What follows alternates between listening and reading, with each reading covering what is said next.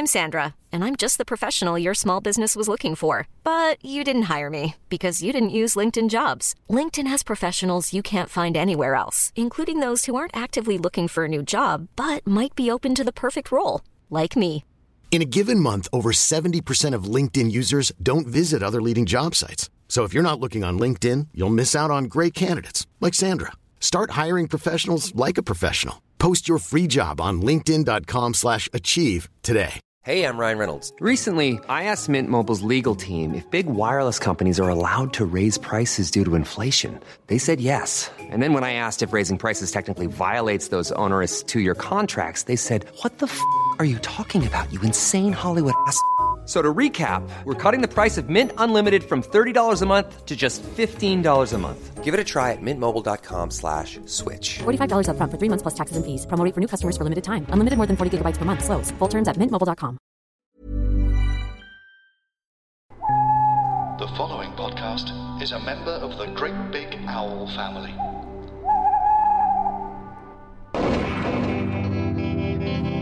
Smersh Pod.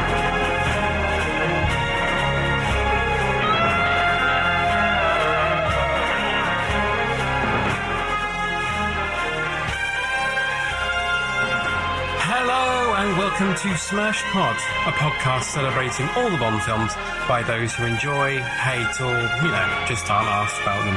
Hosted by me, John Rain. We'll be delving deeply into Bond, tackling a different film each episode with an exciting guest by my side.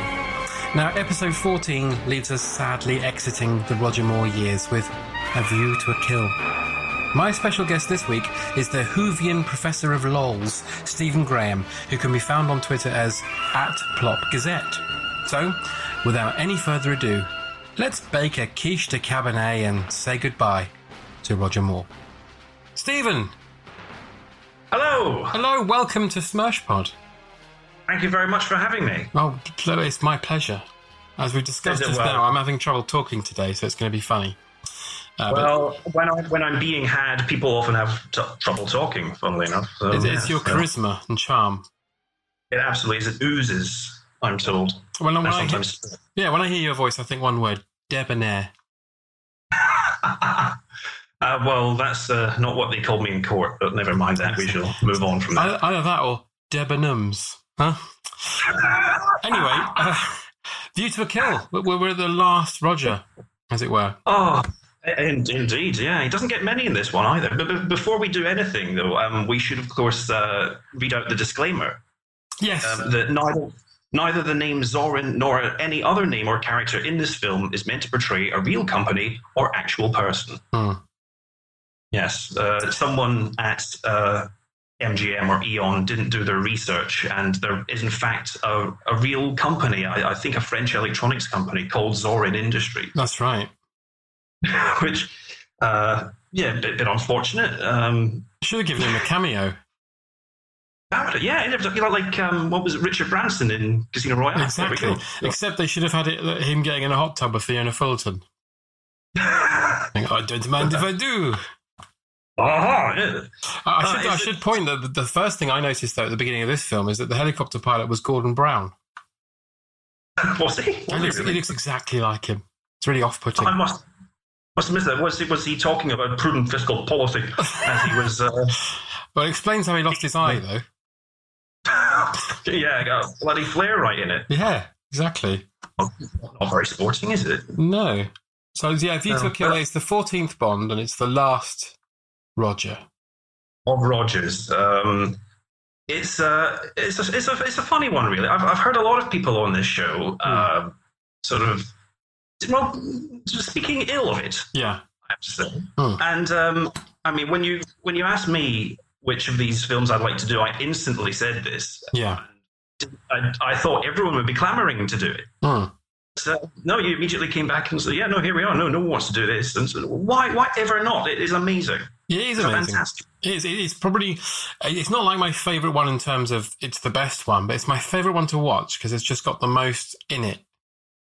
Yeah, it's it's the most fun. Yes, definitely. Yeah, I mean, it is a, it is a grand old romp. it is. It is. It's, it's very much. It's a film very much that your dad would enjoy. because it's got Well, everything. You get the uh, California girls. Oh yes, which is amazing. I'm imagining that. your dad, not your personal dad, but you know the the figuratively your dad, you know, sitting there with his um, uh, you know, the little paper hat that you get out of the cracker, stuffed after Christmas dinner, slightly worse for wear with the drink, sitting there, sort of tolerating this, and when the California Girls cover gets on, kind of getting up and jiving. You- Do you have cameras in my house? No, now you're talking. Yeah, I mean, it's it's, uh, it's brilliant. This was the this was the first film I Bond film I saw at the cinema. wow. I went to go and Excellent, watch Ladyhawke. Uh, uh, what? No, no, I've never heard of this. I'm, I'm much more keen to hear about this film now. Oh, oh well, it's not nothing sordid. It's a uh, a Richard Donner fantasy epic with Matthew Broderick, Michelle Pfeiffer, and Rutger Hauer. Ugh. Yeah, and um, I went to go and watch that, but we'd missed the showing or something, and View to a Kill was about to start, so we went. And at the age of eight, I was sort of into Bond, but not that interested, you know. And I came out of, I went to watch View to a Kill. It was the first time I was like, wow, he's really old. But at the same time, I really enjoyed it. And I think, I think Yeah. View to a Kill, I've got View to a Kill to thank from where where my Bond obsession started. Enough, I think this is. I mean, my memory is quite hazy, but I think this is the first Bond film I saw as well. Hmm. Um, I definitely remember. Uh, it may even have been it, it- its premiere on television, um, and it was the first time. I, I think it could have been the first interracial kiss I'd ever witnessed, Oh, and so that was a you know that, that was a big thing in those days. I'm sure. yeah. No, absolutely. But uh, and she she goes on top as well. She does. She gets on top. Yeah. She's like, I'm having, Fine. I'm I'm in charge. I bet there was a bit of pegging, bit of pegging going on there. Oh, yeah, that is it. Oh dear, oh dear. But I don't think has a, have we, oh, uh, have we catalogued the positions in uh, in Bond's conquest. I don't think he, I don't think he's ever had a girl on top, has he? No, no. I, I- we were talking about this last week, I believe, in um, the Octopussy one. That uh, he seems to be very much a missionary man. Yeah, I think so. Yeah. Yeah, I don't. I think that's as far as his uh, tastes go. I think he's very much a. I don't think he's into any tantric or you know Kama Sutra, or And even. his socks stay on as well. uh, sorry, the socks stay on. Yeah, Yes, absolutely. I think even to James. And- and- I think to James Bond, doggy is a foreign land.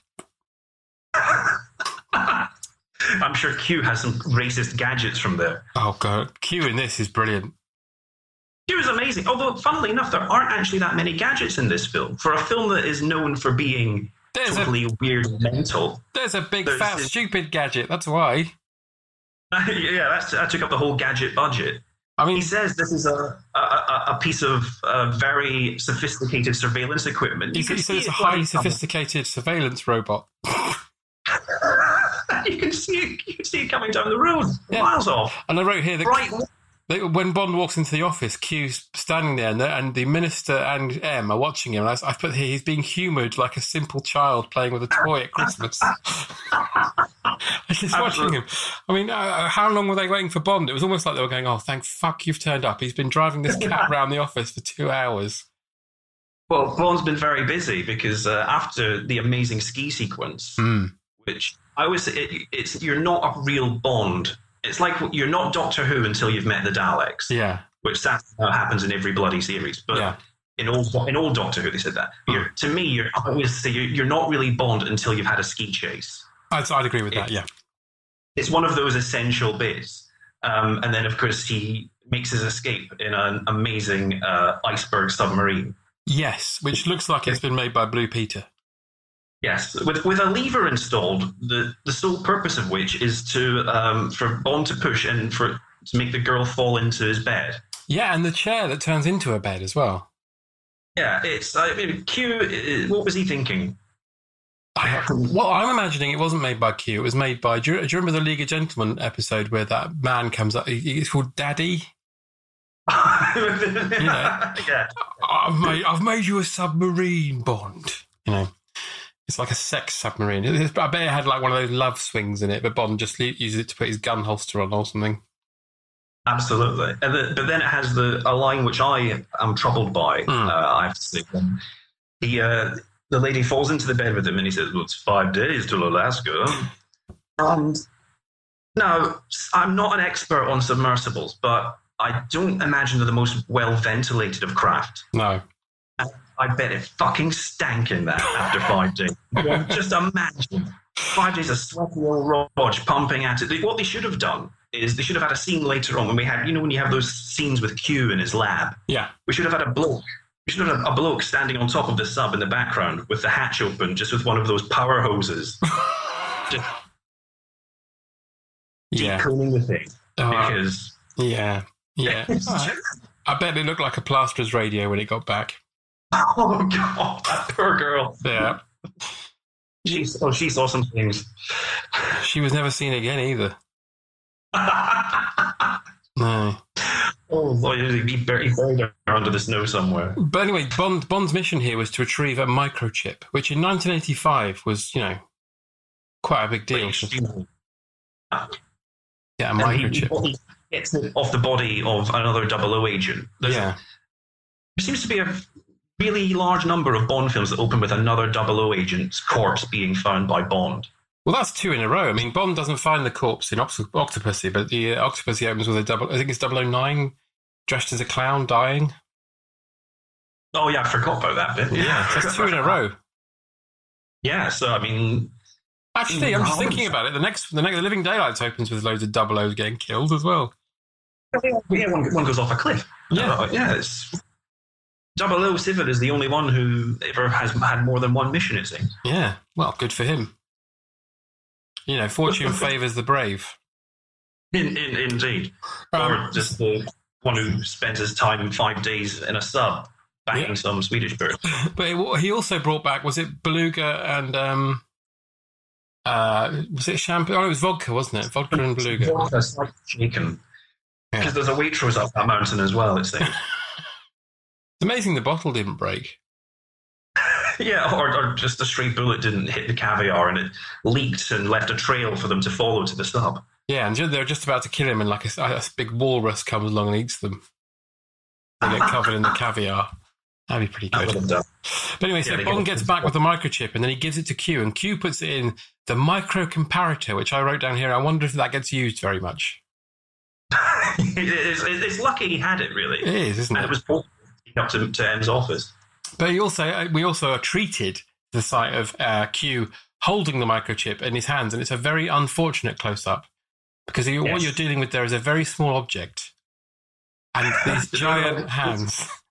There is there is more hand than chip Mm. in uh, it's like the opposite of Scotland in a way, but that doesn't even make sense, does No, it? no, but it- no. It made We'll me cut laugh. that. But yeah, more and so, hand yeah, than man. Hey. I, I thought though there aren't that many because I was given that we are now the uh, as the, the achievement of this show has been to cause a, an obsession with Desmond Llewellyn's hands. Yeah.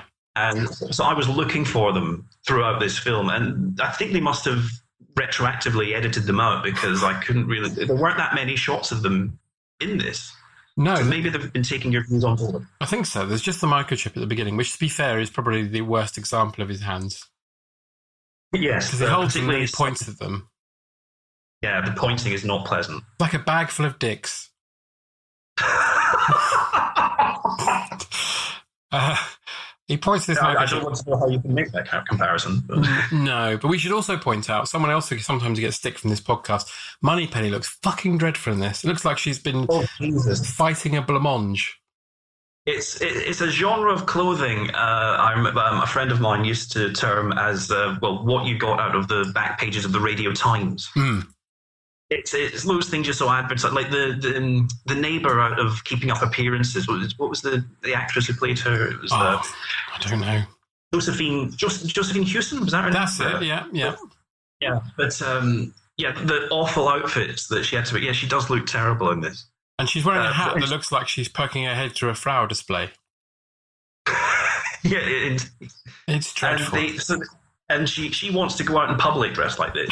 she does. She wants she wants to go down the races, uh, which is uh, there's which leads to one of my favorite bits in Hmm. the uh, because we get well this is uh, also to get an idea of I think Roger's frame of mind in this film. Um, you can sort of in the first two thirds of the film, he's surrounded by a lot of actors he's familiar with. Yes. Um, with Lois Maxwell. Then Patrick Macnee turns up, who and they go way back. They were big mates. Yep. And um, then he's, I, I think he's sort of happy in those surroundings. And then in, in the last third of the film, he's just not into it as much because he's with these these other people. Well, something happens which we'll get to, so I want to examine that when we get to it. But something definitely happens there. But they go to Ascot, and then um, they. This is where the whole plot starts to uncover that perhaps Zorin. Zorin's got these a racehorse called Pegasus, Yes. which wins the race, and, and they and and um, Tibbet, who is played by Patrick Macnee, suggests that there's more to it than training. Yes, because he's he's a retired. He's well, I think he's. It seems to be implied he's retired from the service and he's gone into horse training. Yeah, He might be doing all right. yeah, My my observation I made uh, during this this in this scene we have the cream of Britain's uh, foreign intelligence agency yeah. having a big confab, Hmm. and if and you said really well, and as you, were, you said at the very start, what is the the age of these people? Yeah, I did. There was there's a there's a frame there's a bit framed there where you see Crystal Walken and Mayday, and then it cuts back Yeah. to Roger Moore, Patrick Macnee, the Minister, Moneypenny, and M, and they all are over fifty five. Indeed. Well, I mean, if you're very sad and have no life, you'd have done the the, the calculations. So I did the calculations. um, both Roger Moore and Lois Maxwell are 58 years old in this film. Right. Uh, Desmond Desmond Llewellyn is 71. M is M is 64. And Patrick Macnee is 63. So the, the cream of our intelligence services have a combined age of 314. This is- which I think is great. I think, Yeah. you know, this bloody youth culture, Hmm. they think they know it all, don't they? Yeah.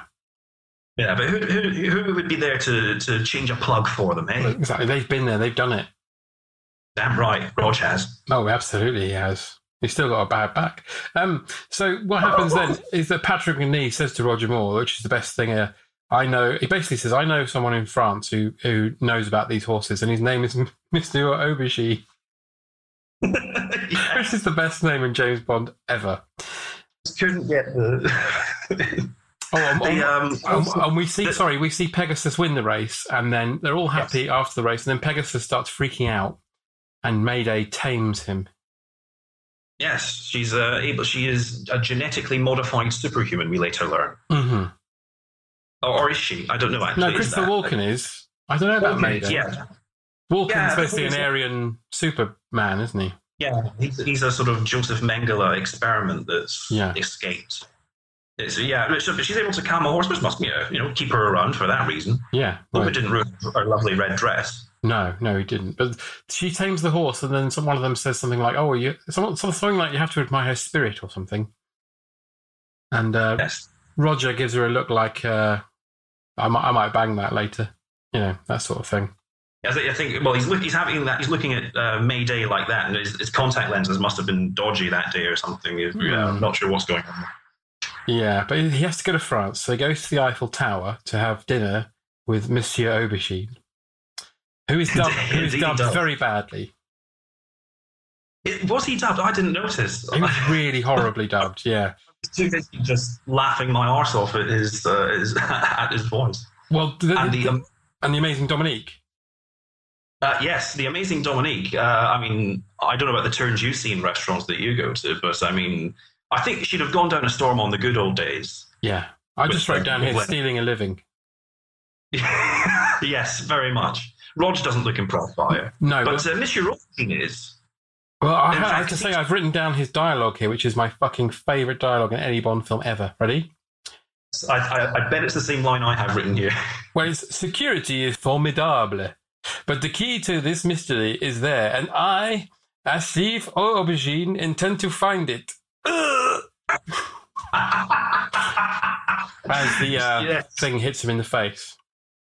Funnily enough, that wasn't the line I had written down. Oh. The standout line for me in that scene is when they're watching the lovely uh, good old days performer Dominique. and the lovely Dominique. Leonard Sachs got her in specially. It's fantastic.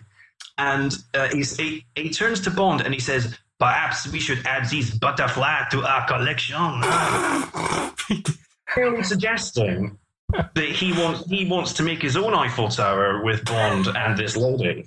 Yeah, I think he And is. Bond Bond does not look enthusiastic about that either. I have to say. No, no. Yes, we do. But I did notice in this in this scene, one of our um, uh, uh, listeners pointed this out, and I'm sorry I've forgotten who it was, so I do I do apologise. But they pointed out that in the background of the Monsieur Aubergine scene, the comedian Tony Hawks is an extra. No, And really? he is, yeah. I didn't believe it at first because the screenshot he'd given, I only saw it on my phone, so I couldn't really examine it. But watching it on the TV, it is indeed Tony Hawk. So they must have filmed this bit at Pinewood, and he was obviously. And I did tweet him just as I watched it and said, because he's, he's on Twitter as like the fridge man or something. And Yeah. I tweeted him and said, Is that you in View to a Kill? And as yet, he has not replied. But it- if it's not him, it is a doppelganger of him. It's exact, looks exactly like him. But would he not have been riding high in the charts with Stutter Rap at this time? Probably would, wouldn't he? It would have it would have been a money cameo uh, Yeah. having him. in. No sleep till of- yeah. bedtime. Yeah, absolutely. Core, blimey, yes. Yeah, I, I, I liked Morris Minor in the Majors, I must say. I thought I thought the bit where they sampled the Neighbours theme is hilarious. Yeah, Yes, and they had their own TV show for a short while. yeah, that was a sitcom he was in, wasn't there? Hmm. It was like a kids' Oh. sitcom. Yeah, Anyway, yeah, he we- was great. He was great, and we digress. Um, so obviously, That's right. Monsieur Aubergine has been murdered by a uh, f- uh, flying butterfly with a spike in it. Yeah, I'm, I'm assuming it was poisoned, or he just had like a fatal heart attack at that exact moment. that could or he drowned in the soup. Yeah, yes, like Keith Chegwin did once, almost apparently. it's all right. He's blocked us. We don't need to. Well, exactly. You'll never know about it. Or maybe someone else did, and he copied it. Um, but Oh. Ooh. Ooh. Um, Oh. So, so Bond goes chasing after Mayday, who is actually during this time sort of taken over from the man who's supposed to be flying the butterflies round Yes. and provided the poison one. This is another amazing piece of assassin logistics. Hmm. Like yeah, like the the uh, coffin man from um, Moonraker. Yeah. It's like, so they had to find out who was on what turns were on in the restaurant that night. Hmm. They probably liaised with Leonard Sachs to find this out. At three o'clock in the morning Yeah, in a toilet. the bus station toilet. and then she had to train herself up in, in fly casting, Hmm. get her own props. I mean, I, I mean, between you and me, I, I think it's a bit far fetched. Just a bit. Yeah. But it's no uh, orangutan driving a, sh- a car, but no, no, no. no, I mean, that's just too far fetched. Yeah, but she she makes good her escape though. Mm. Then you get a nice little stunt of uh, her leaping from the Eiffel Tower. It's a brilliant stunt. It's a great stunt. The only trouble is now I know how it's done. You can see the um, ramp at the top See they jumped off. Yeah, you'd think in, on Blu-ray or something they would have George Lucas that out. You'd think so, wouldn't you? But mind you, they'd have tied up Roger's neck as well, wouldn't they? Which looks like a bull's scrotum. Eyes. It's like uh, he's sort of Chinesed up around the eyes sometimes. He is a bit. Cool fact a crocodile can't stick out its tongue. Also, you can get health insurance for a month or just under a year in some states. United Healthcare short term insurance plans, underwritten by Golden Rule Insurance Company, offer flexible, budget friendly coverage for you. Learn more at uh1.com. I'm Sandra, and I'm just the professional your small business was looking for. But you didn't hire me because you didn't use LinkedIn jobs. LinkedIn has professionals you can't find anywhere else, including those who aren't actively looking for a new job but might be open to the perfect role, like me. In a given month, over 70% of LinkedIn users don't visit other leading job sites. So if you're not looking on LinkedIn, you'll miss out on great candidates like Sandra. Start hiring professionals like a professional. Post your free job on linkedin.com/achieve slash achieve today. Hey, I'm Ryan Reynolds. Recently, I asked Mint Mobile's legal team if big wireless companies are allowed to raise prices due to inflation. They said yes. And then when I asked if raising prices technically violates those onerous two year contracts, they said, What the f are you talking about, you insane Hollywood ass? F- So to recap, we're cutting the price of Mint Unlimited from $30 a month to just $15 a month. Give it a try at mintmobile.com slash switch. $45 upfront for three months plus taxes and fees. Promo rate for new customers for limited time. Unlimited more than 40 gigabytes per month. Slows. Full terms at mintmobile.com. Yeah. Um, so, yeah, Bond chases her down by jumping on top of the lift that goes past, which is also quite a nice little stunt. And it did make me think that in this film so far, there's probably been more stuntmen than Roger Moore. They really have earned their um, their dinner in this one. Yeah. But then, talking of dinner, he goes down and he gets a cab driver, a French cab driver, to get out of his car. And this cab driver is having a break and drinking a glass of wine. He is amazing, and another brilliant French stereotype. Yeah. And he literally says, My car! As Bond is driving off, oh my car, you don't! Yeah. oh no! It is, yeah, it is brilliant. Especially as a minute beforehand, he says he doesn't speak English. Love it. yeah, Lying prick. Yeah, well, ah, fuck, yeah, they're all like these blood. They're all like that. They're just basically I don't want to speak French. Have you seen them at Eurovision? Insisting on reading the scores in French. Yeah. Come so, on so now. Bond then gets in his car, his uh, Renault, Oh. and then the super, what's his name, Remy Julienne, the French stunt driver, takes over. Yeah, he, he he did all of them, didn't he? Yeah, he did. And yeah. well, we, we know it's him because we can see his fucking face. Mhm. In the film. Particularly the bit where the uh, barrier takes off the roof of the car and he looks up. yeah, the- He might as well just stop the car, stand up, and go, "Hello, I'm Remy Julienne, Roger Moore stunt double."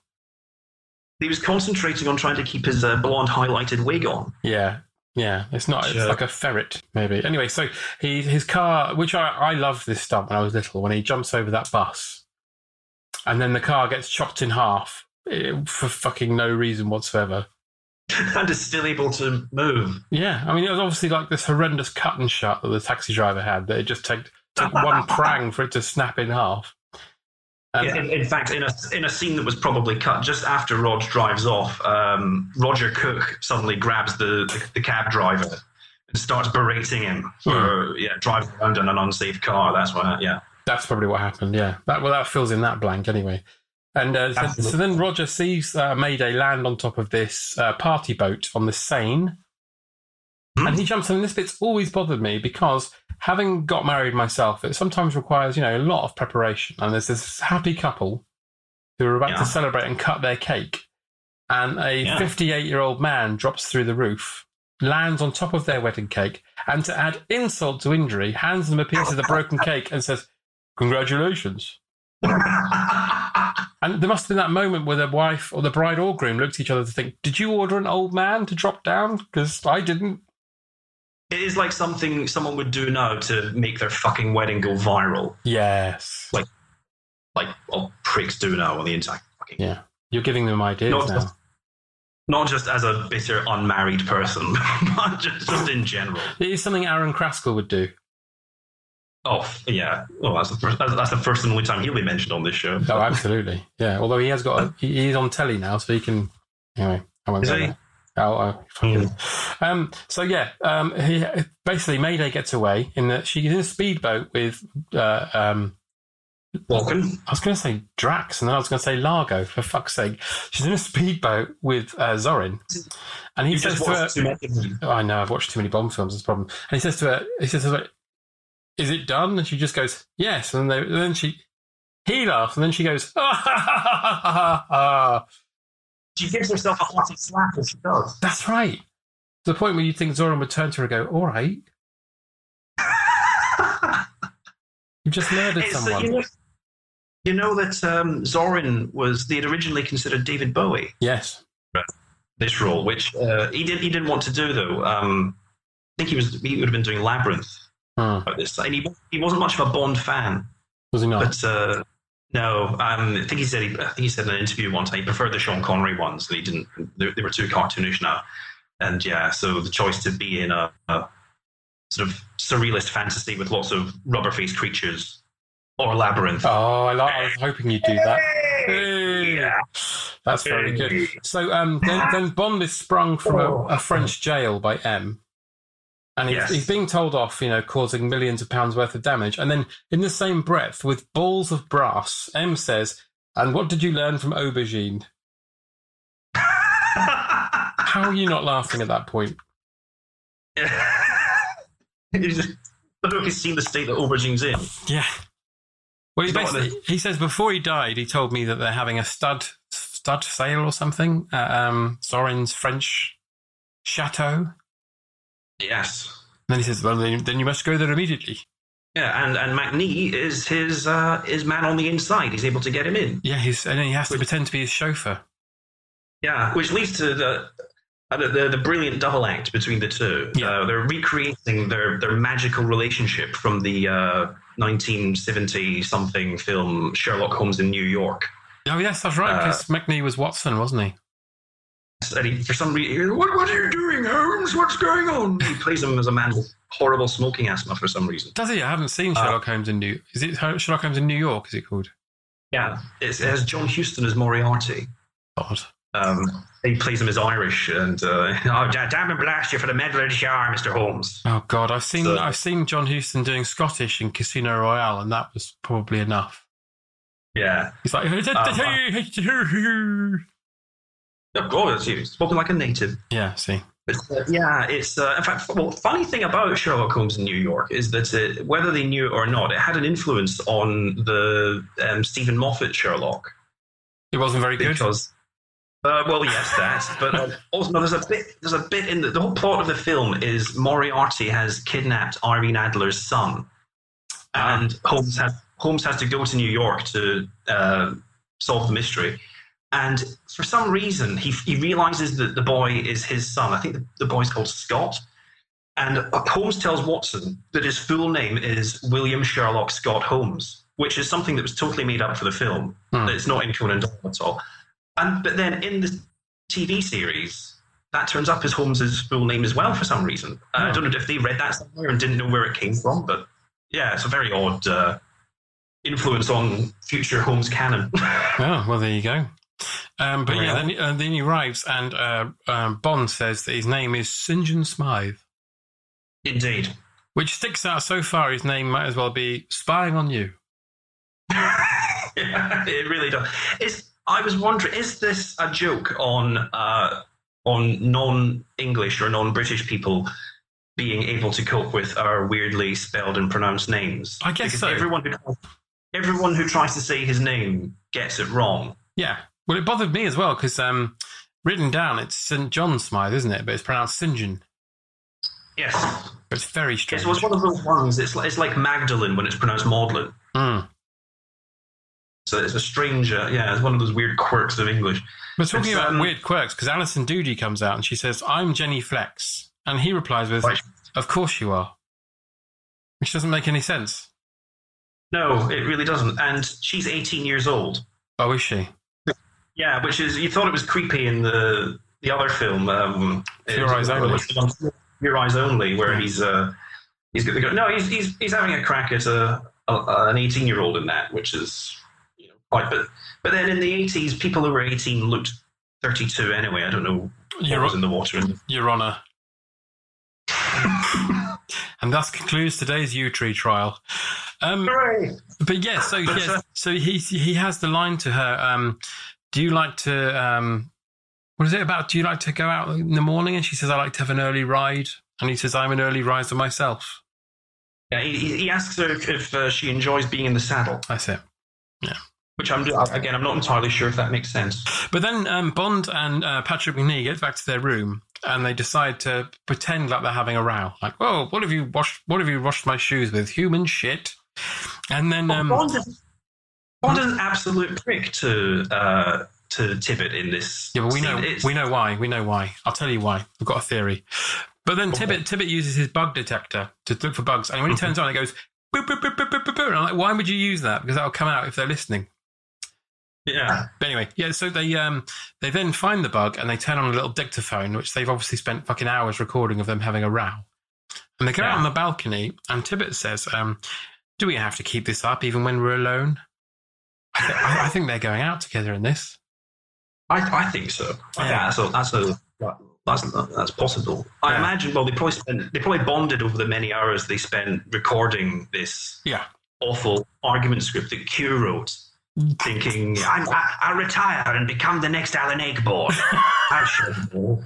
I'll write this hilarious, witty script Zorin can hear, and maybe he'll commission me. Hmm. And he's, uh, yeah, I uh, uh, but there's a, there's a fantastic bit of business uh, as they come in because he's made Tibbet carry all his bags. Yes. And, and, and Roger goes, Here, let me help you. And he takes the umbrella out from Yeah. under his arm. And leaves him with all the bags.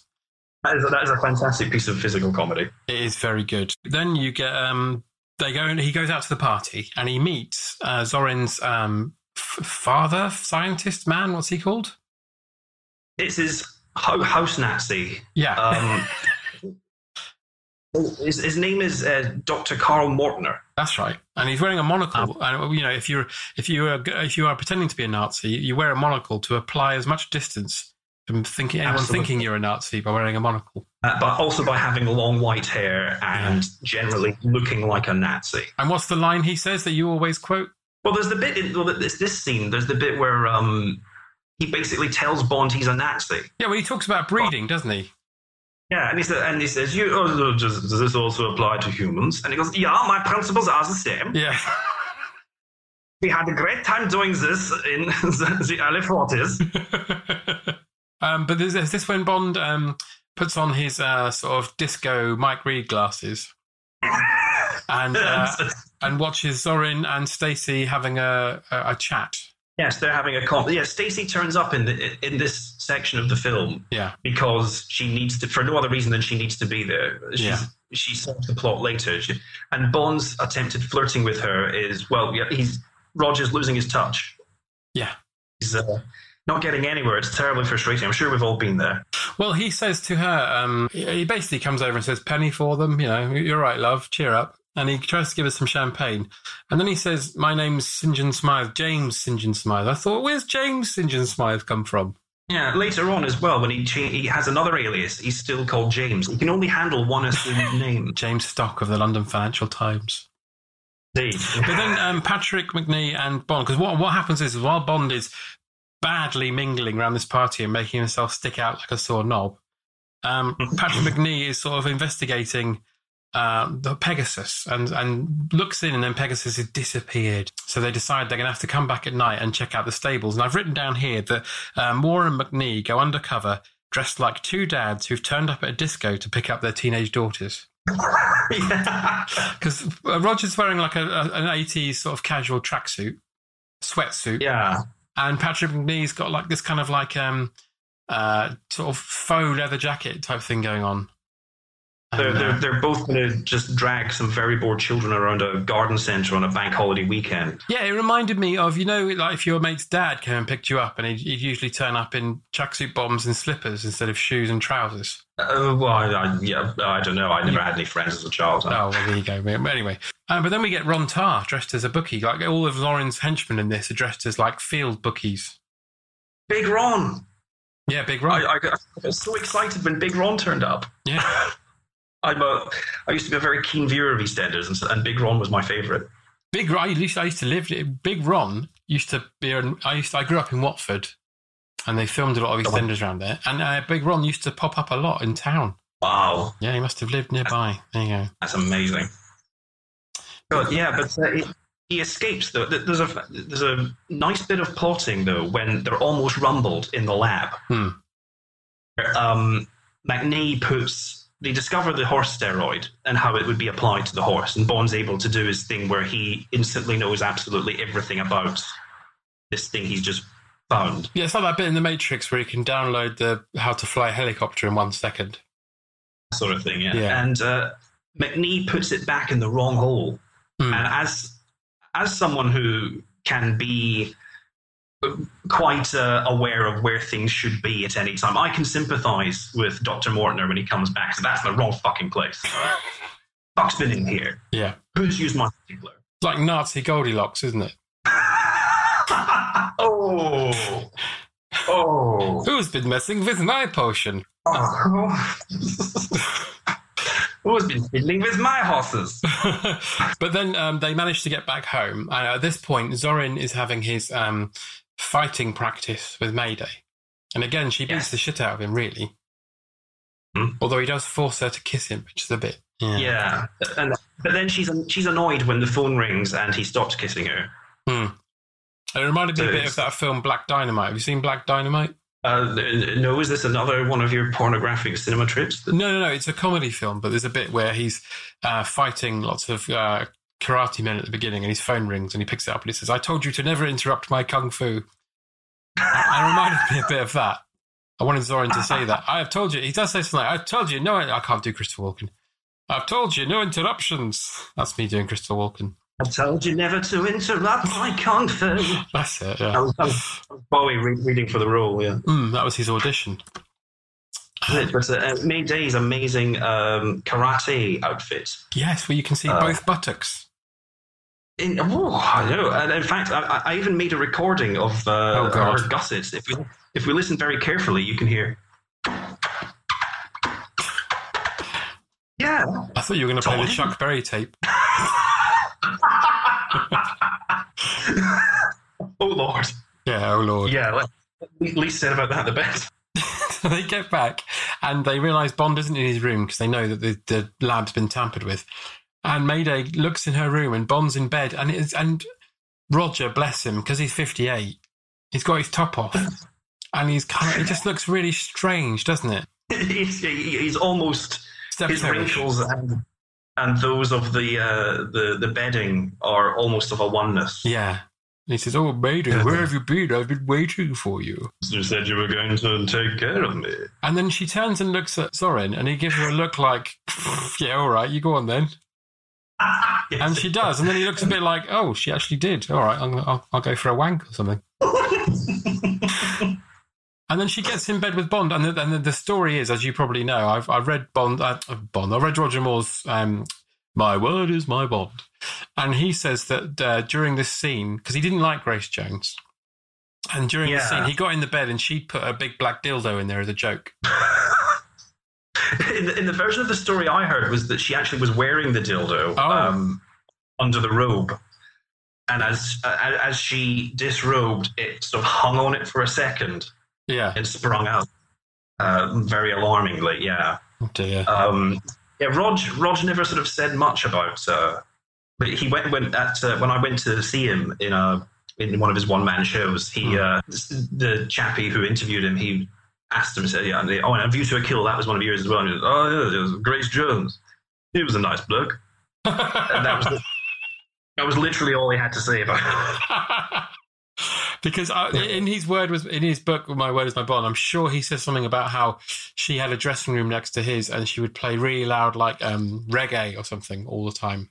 Well, in fact, well, I know exactly what was happening Well, in there. Well, it, it, it, ti- it ties into later in the film. I suppose we can jump to it. But um, later on, when Mayday and uh, Zorin they uh, have a sort of Mexican standoff with General Gogol yes, and his men. yes, Uh, one of Gogol's heavies is Mhm. Dolph Lundgren, yes, who was first film role. He was uh, her boyfriend at the time. yeah. And can you imagine two more physically perfect specimens of humanity? No, not at that time. Just This- this- going at it, glistening in the in the light. Yeah, They turned away like an image from one of the Emperor Tiberius's pornographic lithographs from Capri. Just, oh, just oh, just get that, get that in there. Get he, that. he was slave to her rhythm. and, and he did yell, "I have the power." He did. Uh, That's true. But jumping back slightly, we got to talk about the thing that, which, which I was talking about earlier. Why uh, Bond, why Bond's heart isn't in it for most of the film, and it's because Tibbet Yeah. isn't. Tib- he says to Tibbet, "Right, I know what's going on. You t- go into town and phone him and tell him." And he says, "Well, how am I going to get out of here and go into town?" And he says, "Oh, go and get the car washed." So he goes, hmm. "Okay," and then he goes and gets the car washed. You weren't supposed to be doing that. That's the cover, you idiot. yeah, empties a bucket of dirty water all over over Cubby Broccoli's car. That's right. They borrowed it for the day, didn't they? Um, so yeah, Tibbet's killed, and then Bond finds Yeah. Bond is then they attempt to kill Bond on a horse. Yes, And but, he's- but, but he's he's employing henchmen who clearly have never ridden before Yeah, because they all fall off. they do, and and they're all terrible at riding horses. But anyway, Bond gets to the car, and he, he, he- the Rolls Royce is driving past. And he gets to it, and he leans in and he says, "Keep driving, Tibbet." And he looks in, and Tibbet's dead, and Grace Jones Yeah. is driving, wearing his hat. And then he says, "Killing Tibbet was a mistake." And it's and you can tell Yes. he seems really upset. Like, like proper love going on there. Heartbroken. And then the brilliant line is that uh, Zorin says to him, um, oh, he says to Zorin, uh, my people know I'm here, and if they don't hear from me, then they'll come looking for me. And Zorin says, they're more likely to try and cover up your embarrassing incompetence. incompetence. And Bond says, Yes. don't count on it, in a way that suggests he's always incompetent, and they never try and cover it up. Oh, they, they- well, they do. M does spend a lot. We've just seen he's had to spring him out of a Parisian jail. Hmm. Uh, yeah, I think uh, M's probably hope he sent him on this one, hoping he would cop it. Yeah. I mean, even when he's in Zorin's office and he, Zorin uses the uh, face recognition technology. The Commodore 64. Yes. Yeah. Um, and he, it says, you know, armed and dangerous. Hmm. Zorin starts laughing, You would, wouldn't you? as you would. Hang Yeah. on a minute. Yeah. I could just, I could get this guy in the hip. Yeah. And he's going, no. I'll just muck, muck around with the stair lift like in Gremlins. yes, it, I I do agree that when Macnee cops it in this film, I think a lot of the uh, the what was making it fun kind of goes. Um, I think he should have been the companion for the whole film. It would have been a, not, a nice nod, actually, to you know Roger's advancing years that he just he and his mates just have this adventure. And maybe even fall in love. Yeah, of course, Yeah. why ever you need, you need that in a film. Yeah. And who better to do so, to be the, the partner than uh, Macnee, the man who was thrown out of Eton for being the pornographic uh, king and, uh, and chief bookmaker of the school? Really? Yeah, he was expelled from Eton for running a bookmaking and porn racket. So yeah, then Bond gets put underwater. I like this bit because I don't know if you remember, but I I guess about 20 years ago, Robert Llewellyn did a TV series Mhm. called Hollywood Science. And it was brilliant. Uh, basically, what they did is every, every week is they got something that seemed mildly, much like they do with Mythbusters now. It was precursor to Mythbusters. They'd get something and see if it would work. And the stunt they did in that was, can you breathe with a tire underwater? And you can't.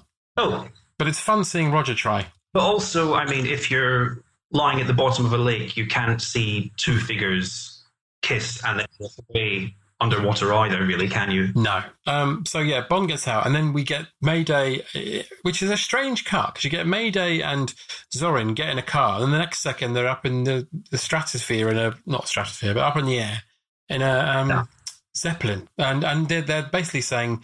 This is our plan, and then that guy says, "Oh, I'm not interested," and they drop him out. Is, Is this funny. a rip-off of the scene from Goldfinger? I was thinking that, yeah, it's basically the same thing, isn't it? Yeah, it's, it pretty much is. But um, but I was taken completely out of this scene uh, just after she drops the guy out of the zeppelin. Yeah, It's on a pair of uh, glasses with mismatching frames, yeah. which are exactly like the ones Murray Hunter used to wear in Mr. Don and Mr. George. You're right. Yeah, they are. And I just wanted her to say, "Get to Falkirk," as, as she dropped him out. And if one, of the, one of the signs in the zeppelin said "No wasps," yes. Um, but then you get the one, one of the strangest lines of dialogue where she says, Yeah. "What a view!" and he says, "To a kill." What? Yeah. I, I, I, I- don't understand That doesn't make any sense. In any sense. No. Um, well, actually, isn't the when you're looking down the this is me being a pedantic wanker here. Mhm. The when you're looking down the gun barrel at the start of the uh, the film, Yeah. but when Bond comes on, I think in marksmanship that view is called view to a kill.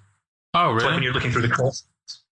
So I think that's, but I mean, it makes no sense in the context that it's said here in the film. No, But every Bond film begins, apart from the Daniel Craig ones, because they haven't got a bloody clue what they're doing. No. It- but every Bond film begins with a view to a kill.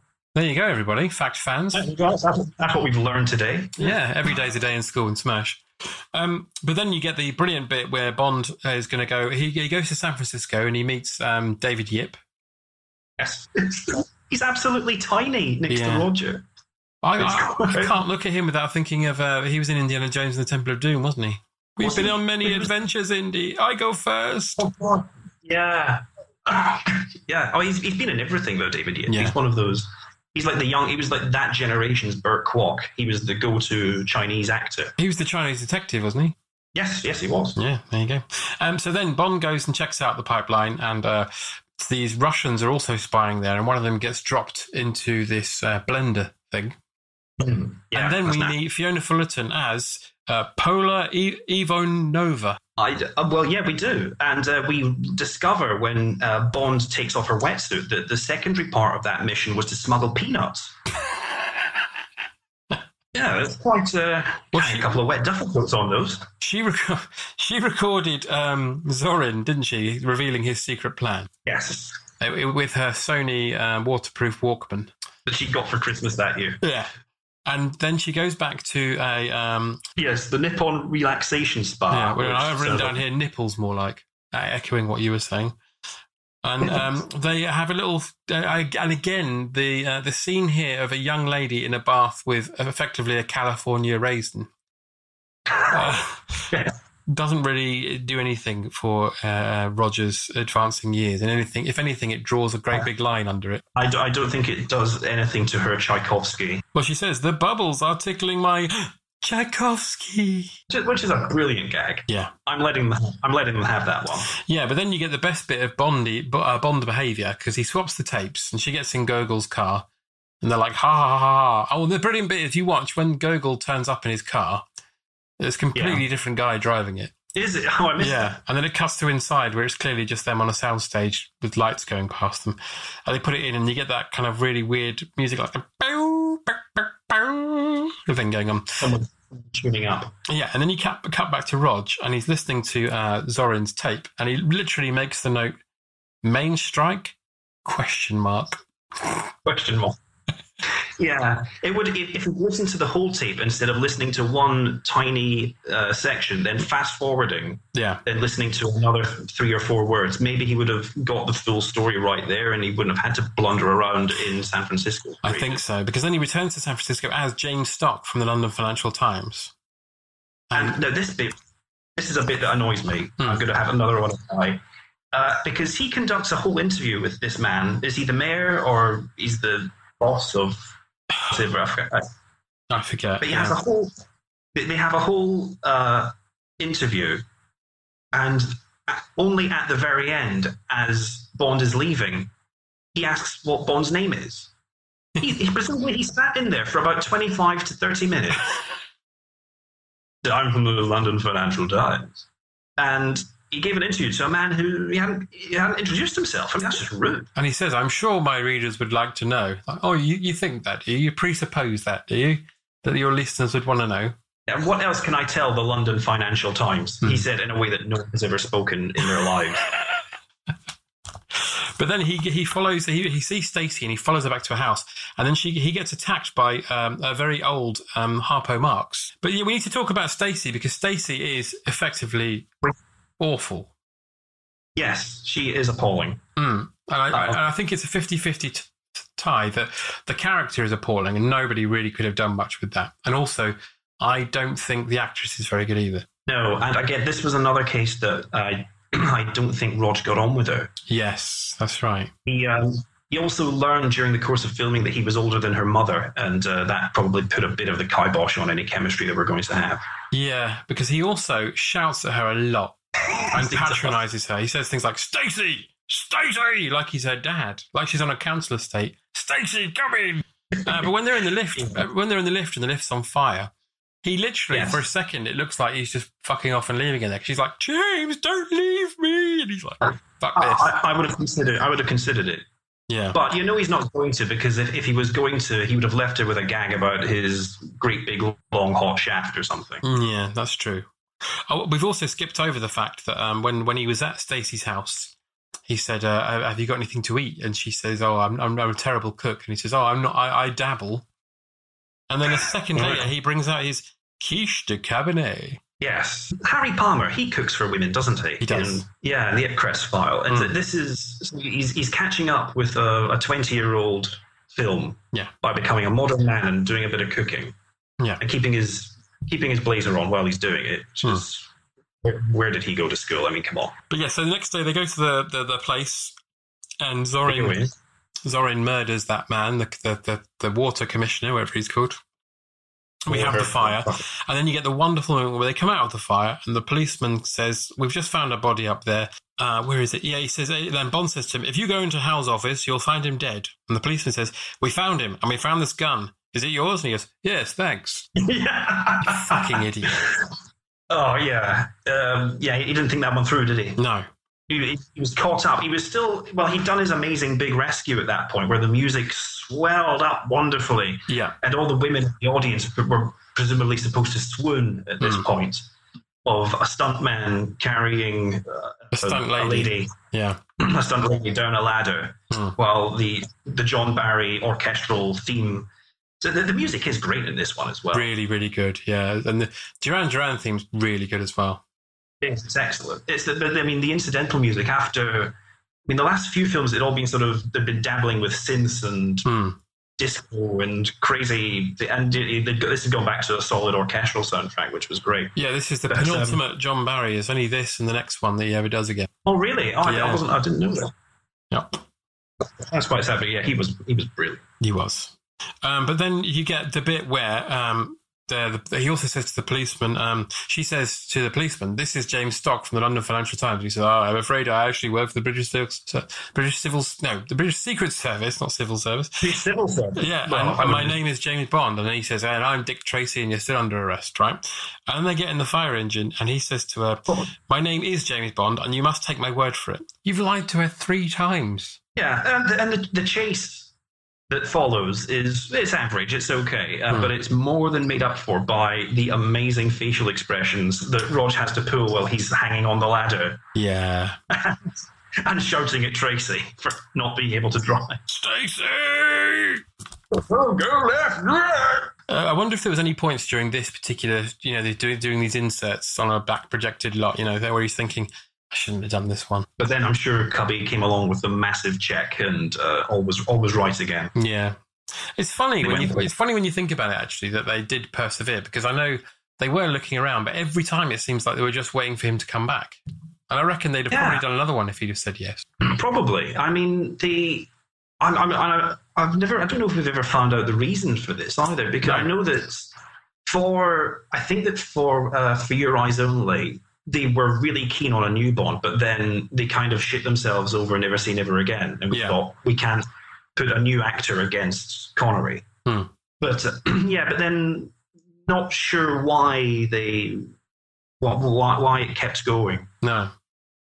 And I, don't, Yeah. just get the feeling from listening to all of the interviews and things. I reckon if after a view to a killer, you said, "I'll do one more," they'd have probably done it. Oh yeah, yeah, That's terrifying. I think so. Yeah, he's, well, even more. He, he was providing employment for the stuntmen of the industry. I think uh, He was. he must have had some kind of some kind of kickback going with them or something. Maybe he was getting a percentage. But anyway, so then Bond and Stacy then um, drive in their stolen fire engine to Zorin's uh, um, mine. And you get that wonderful bit where the guy's driving along and he just says, Where's the fire? And Roger puts on an American accent. He says, Your rear end. yeah. And the guy gets out and I'm thinking, Think about it, mate. How does he know the back of your car's on fire? He's just driving towards you. yeah, it was a cracking bit of luck if that fire truck was coming along, wasn't it? Yeah. Anyway, so they steal Yeah. his stuff and they drive in, and the guy looks at Stacy with her high heels on, and Rog again busts out his American accent and says, "Women's lib, they're taking over the Teamsters." Well, well, this guy is used to having such things foisted upon him because he was also the uh, oil foreman in Terror of the Zygons. Oh, really? Yeah, so he. This is. I immediately got excited when I saw him. So he's to deal with his rigs being destroyed by the Loch Ness monster. Oh, right. Well, So he thinks, "Fuck this! I'm going back to San Francisco and I'm gonna get a more sedentary job, just looking after a site." yeah.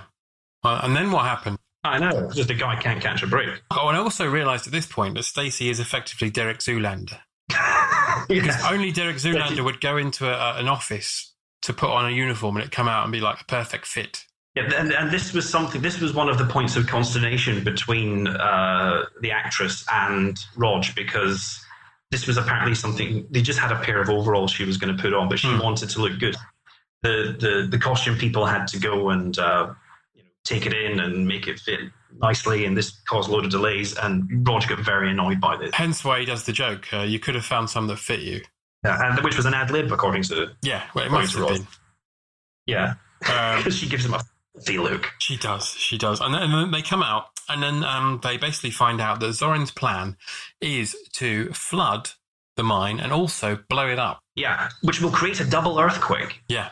But then you get really dark stuff. You get Zorin um, drowning all his men, and the ones that are trying to survive, he's machine gunning them down. Yeah, Which uh, which I think film- is great. Yeah, it's great, but it's very dark. It is. I mean, and I, again, this is um, this was again. And Murray says himself, this was one of the um, things that made him look into leaving. He, f- he felt that was too violent. Yeah.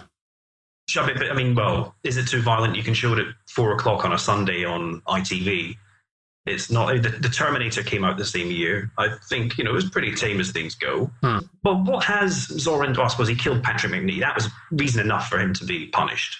Hmm. He had to do more bad things. Yeah. So then, uh, after all that, they foil the. Uh, well, he leaves Mayday to drown, and he basically well, Zorin this is, and he basically says, um, "Yeah, I'll be fine. I don't care. Let's go." And they go, Yeah. and Stacy and Bond get split up because of uh, the flood. Stacy goes outside, and is so, Stacy is so shit that she is kidnapped by a very slow-moving zeppelin. She, she doesn't notice a zeppelin creeping up on her. No. Uh, yeah, that's uh, that, that's quite something. And then also May Day. Well, she she's quite a fickle one, isn't she? Yeah. She uh, this this is poor because it you know she, she could have been a feminist icon, and then it turns out she's oh I th- I thought that creep loved me. She says Yeah. And then she sees that her friends have been drowned as well, so she gets a bit upset. dependent on a man though. That's not the way forward, Grace. No. And then she Oh. takes the bomb outside and blows herself up. Yeah, which is a great moment. It is a great moment because Zorin's face as well. Like I haven't mentioned it, but I think Christopher Walken's brilliant in this. He is amazing in this. Mm. He was he was the only Oscar winner to at that point to be a Bond villain. Oh, really? Yeah, so Hmm, they, were- they that's were upping the caliber of their of their actors. Hmm. And yeah, his his reaction. He's, he does so many little things, like when he's um, interacting with Doctor Mortner. You Yeah. can see little affectionate looks and things between the two. And, yeah, there's a lot of great subtlety there. He's he, he- in terms of his acting, he's up there with the the top Bond baddies. And also, I found his death, which we'll get to in a bit, but his his the way he acts when he dies. When I was a kid, I found that more disturbing than anything else. Yeah, the way he's literally laughing, like, "Oh shit, I can't hold on, I'm going to die," but he's laughing about it. I find that Yeah, more that- disturbing than someone being scared and screaming. You know? Yeah, he's uh, it, it shows how truly psychotic he is. Yeah. that the, as, as his final thoughts are running through his head and he's about to plunge to his doom, that he has a, a little chuckle. Yeah. But yeah, so the, the Stacy goes off in her Zeppelin and Rog gets onto the guide cable, whatever it's called, Yeah. and you get their little chase over San Francisco, which, which culminates them landing at the Golden Gate Bridge, and Rog ties them onto it. Bond didn't even really need to go after Zorin when you think about it, did he? No? Because, I mean, Zorin was fleeing the scene of a mass murder Yeah. and he had no, he had, he had no plan B. No. I mean, he could have just, the, the police could have picked him up later, really. Shot him down. Yeah. I mean, yeah, fuck Stacey. Yeah. There's a, there's a Nazi on that thing. We have to take it down. You prefer to- I'm imagining Bond saying that. For God's sake, there's a Nazi on that thing. I know he prefers to be called alt right. Fuck that guy. It's Pepe the Frog. He's up there. Ach, I'm trying to get the latest Prison Planet video. Let that sink in, Zorin. Imagine minor shock. There are no go areas in San Francisco. and uh, yes, I, yeah, I can imagine going, Zorin, you like your race course, horses, but I am red pilling a generation on YouTube. that's why he, he's absent for the film for so long, Mortner. So that's what he's sitting in. A, he's in the Zeppelin with his world map behind him. Yeah. And a stick of dynamite. I'm imagining there's a little argument that him and Zorin are having. You're not bringing the dynamite. Please let me bring the dynamite. You're not bringing the dynamite. Please. The man needs the dynamite. We, we- could have done with it in the Wehrmacht. All right, you can bring it this once. Okay, we have the dynamite, yeah. Sorry, I turned into sort of porn, porn German there. I don't know what happened. I was, enjoy- I was enjoying it. And I'm sure our listeners are. Um, but yeah, so uh, Bond gets hit in the nuts with an aerial. I've written down here. That was quite a good moment. and, and the Nazi, when when uh, Bond ties the Zeppelin to the Golden Gate Bridge, Hmm. and Stacy makes her escape, Doctor Mortner tries to go after her, but he forgets he's his seatbelt. That's right, yeah. I do that sometimes when I'm really tired. so the, the whole thing just turns into slapstick at the end. Yeah, it does. because then Scratchy Face Man has to go out there and she hits him on the head with a fire extinguisher. Yeah, So Zorin goes out. Yeah. his slip-on shoes. He slip, well, she slips off. Uh, no, Zorn's, Zorin is wearing these sort of blue slip-on shoes, Yeah. which is I I wouldn't go knocking about on a bridge. Well, that's what I mean. He's, he, he, he wears his slip-ons and then end, ends up slipping off. Hey, yeah. Yeah, well, well, there we go. Then. Always wear the correct footwear, people. Yeah, and I've realised that basically I've written down here that the the, uh, the German Nazi is the, the Nazi Uncle Albert, which makes Zorin the Del Boy of Nazis. And, and rather than falling through a bar, he falls off a bridge. The Christopher Walken voice, you know, going, "All right, Rog, puts it play it nice and easy, nice and easy," and falls off the Uh, Golden what's Gate up, Bridge. mate? And then we get the line of the film where the, the distraught comedy Nazi. And then he drops his dynamite, and then Scra- Scratchy Face Man wakes up and he's like, "Oh, this fucking dynamite!" but the, when he's shouting Max, that's when we get the um, the John Glen trademark crash zoom Oh, he uses that a lot. into as, he's watching his adopted genetic experiment son from a nightmarish camp in Poland plunge to his doom. Uh, then fallen by, followed by heartbroken Nazi and slapstick explosion hilarity. His brother from another Führer. oh, John. Sorry, couldn't resist it. that is so yeah, they, they all blow up, and then um, yeah, so Bo- Bond is missing, and then Q is on the case, and he's in his wanking Winnebago, and he sends in this uh, his his erotic, uh, highly sophisticated surveillance robot cat. It's right outside our house. He could go and knock on the door, the Yeah. fucking idiot. Yeah, yeah, and it must have taken ages to get that cat to get up those stairs. Yeah, how did he do that? And then you just see Roger and um, Stacy barely touching one another in this shower and you know, dubbing over the top, going, "Oh, James!" And the last words in this film, Roger, if I remember rightly, Roger goes, "Oh." Yeah, I, I have a note of that. His la- well, I think this sums up his entire Bond. It's very uh, apt. I feel that his well, his last act is to throw in the towel. Yes, he does. Yes, that's a good And point. he goes, ha, ha, ha, ooh, ooh. Yeah, ooh. Which sums up the great man's career in many ways, I think. That should be on his gravestone. Has, has, it, has it been done yet? We could go and do it. Good. It says Sir Roger Moore, KBE, the years, and then just ha ha ha. Ooh. but I thought that was quite a fitting end to the the more uh, uh, you know canon. Yes. It's just literally him going ooh. I think as well, or as an end to his uh, his, his run of films. I mean, it, it's it's more exciting and memorable than the the two preceding ones. Yeah. It feels like they maybe tried to put a bit more into this if they knew he was going. Yeah, I think so. I think it's that because the one thing you can say about this film is it isn't boring. Like Octopussy does drag a little bit, but this one has got something happening in, in nearly every scene. Yeah, I mean, even when there are, they are, as I said, the, the last third of the film can be can drag in certain places. All the scenes with Stacy, basically. Yeah. But uh, yeah, it, it, it is still moving on and it's advancing the plot and things are, are happening. But we've reached the time, so we can we, we can both agree anyway that A View to a Kill is a fine end to the Moore era and a, and a good Bond film. Absolutely, I would I would rank it among his better ones. Hmm. I, I would go up there. It's certainly one of my favorites, as I say, for probably all the wrong reasons. It's just I, I just it entertains me the most. I think out of all of his actually. Hmm. uh, which is probably Absolutely, yeah. sacrilege, but I just I have such fondness for it. I have a I have a, something in me sometimes where some films I know they're rubbish, but I just really enjoy them because they're just they don't care. They're just trying to entertain you, and I think this is definitely one of those.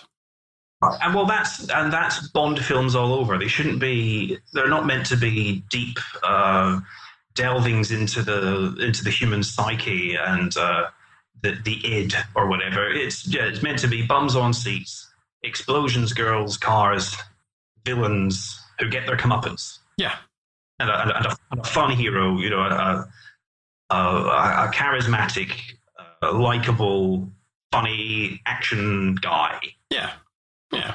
And, and Rog, and Rog, Rog was that in real life as well. There's a, fact, there is one story I have to tell you um, from this uh, from the show I saw him in. There's a bit at the end where he was taking questions from the audience, and uh, there was a woman sat about one row behind me who must have worked in HR because her question for him was, "What would you say is your gr- biggest failing, and what did you do to overcome it?" And you could you could feel the whole audience silently also going, "Huh?" and uh, he paused for a beat and he said, Well, I'd say my biggest failing was not being a very good husband. And I overcame it by finding a new wife. And, and, and, and the, house, the house went wild. Yeah. Uh, and that, that was a, you know, his, he, he always had that amazing charm. Yeah. going. Yeah. Um, so um, we reached the point of the quick fire questions. So, Oh, Jesus, I fucking forgot this bit. Yeah, everyone says that actually. Um, so, uh, in your opinion, uh, who is the best Bond, and what is the best Bond film? Uh, the, the best Bond is Roger Moore. Mhm. He was he was the one I watched as a child most, and yeah, for the reasons we we just discussed, he he was just brilliant. Yeah, Uh, best, best Bond film. Uh, I may commit a sacrilege here and say because it's so utterly mental. I think Diamonds Are Forever is the best Bond film Mm, because it's, it is bananas it is. um, and, and it has everything. It does. It does. It's anyway. We covered that, but yeah, definitely. Okay. So, um, who is the worst Bond in your opinion, and what is the worst Bond film? Uh, the the worst Bond is Pierce Brosnan. Um, he just it's so nineties now. Looking back at it, it's they're trying to find some kind of middle ground between Connery and Moore with action and comedy. Just doesn't really come off. And then the the worst Bond film is Die Another Day. Hmm. So, ev- everything about that is wrong. It just doesn't feel like a Bond film. It has a sex scene in it, which to my mind is like putting a Sid James cum shot in a Carry On film. it's not. It's totally against the tone of the series. I'm sorry. I'm just imagining what that would be like. ask, ask, ask Babs. I'm imagining it's an extension of his laugh, like and spraying like a machine gun. Anyway, um, so uh, who would you have as James Bond? Who would you have as James Bond next? Oh, Sid. Only your Sid. Not in the face. Um, yeah, so who would you have as James I Bond think Bernard next? Bresslaw should be the next James Bond. Bernard Bresslaw, yeah. Uh, no, the long um, dead Bernard Bresslaw would- should be the next James yeah. Bond. No, I always. Um, what was the name of the actor from um, Hustle? The lead actor from Hustle, uh, Adrian Lester. I'll say Robert Vaughan. Uh, yeah, no, sadly not. I'm sure he was probably asked at some point. Yeah. Adrian Lester, that's a good shout.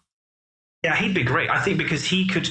He could be a more light-hearted one because he, he's a brilliant, serious actor, but he has a, he can be funny too. Ice Suave as well. Yes, very yes. Yeah, all right, I'll take that. So, uh, Okay, yeah. Sorry, Bond is full of stupid names like Money Penny, Small Bone, Good Head. Give me your best Bond lady name now. um, Vanessa Tight Snatch. Good. Okay. We won't, we won't, we won't dwell on that. We won't dwell on the tight snatch. Um, so, that'd be your father, man. but of course you are. Um, so give me your best Bond film title that you've just made up. Um, well, I, I'm disappointed that the uh, when the fashion, the brief fashion came for them to uh, go back to Ian Fleming titles, Yeah. and they didn't do the best Ian Fleming title, which was 007 in New York. Mm. That's the film I would, and it would have been a montage of Roger Moore just shopping and sightseeing with lovely jolly music behind it. It was like you know there was walk don't walk signs. Yeah. Uh, him him going into a department store, then it immediately cuts to him coming out with lots of bags, and then the doorman waves him on his way, and that would be the two hours of that. I'd, I'd watch that. Yeah, that'd be the best Bond film ever. Fuck Yeah. you, Craig. You know. okay. Um, so next, um, a hypothetical fistfight takes place between Simon Templar the Saint and James Bond 007. Who wins? Uh, Bond, obviously. Okay, good. And uh, finally, you're stranded on an island with Sean Connery, George Lazenby, Roger Moore, Timothy Dalton, Pierce Brosnan, and Daniel Craig. Who do you elect as leader to devise your rescue attempt? And if it fails, who do you eat first? Um, well, I mean, Roger has his army experience, so I'd be tempted to see him. Um, I think, though, in terms of being able to marshal the guys, I think uh, think Dalton would be sort of the, the, the, guy to sort of make sure stuff got done. You know, he'd assign everyone a task: who's digging the trench to shit in, and who's building the tent, all of that. Yeah, he, he'd get us there. Uh, and if it failed, we'd um, we'd eat Brosnan. Yeah. Okay. Good. No one, would, no one would notice. I mean, it would probably, it would fuck up um, the sequel to Mamma Mia, but it can be. That would obviously be a blessing. I'm the only person in the world who hasn't seen the original Mamma Mia. Oh, really? It's a, yeah, it's a weird peculiarity. It's weird. It's a, that is the film in, in, a nutshell, a weird peculiarity. But anyway, Stephen Graham, thank you so much for joining us. Thank you very much, John. It has been an absolute uh, riot. It has indeed. And uh, before you go, can I offer you some uh, quiche de cabernet? oh, I don't mind if I do. Thank you very much. Thank you. Goodbye. Bye.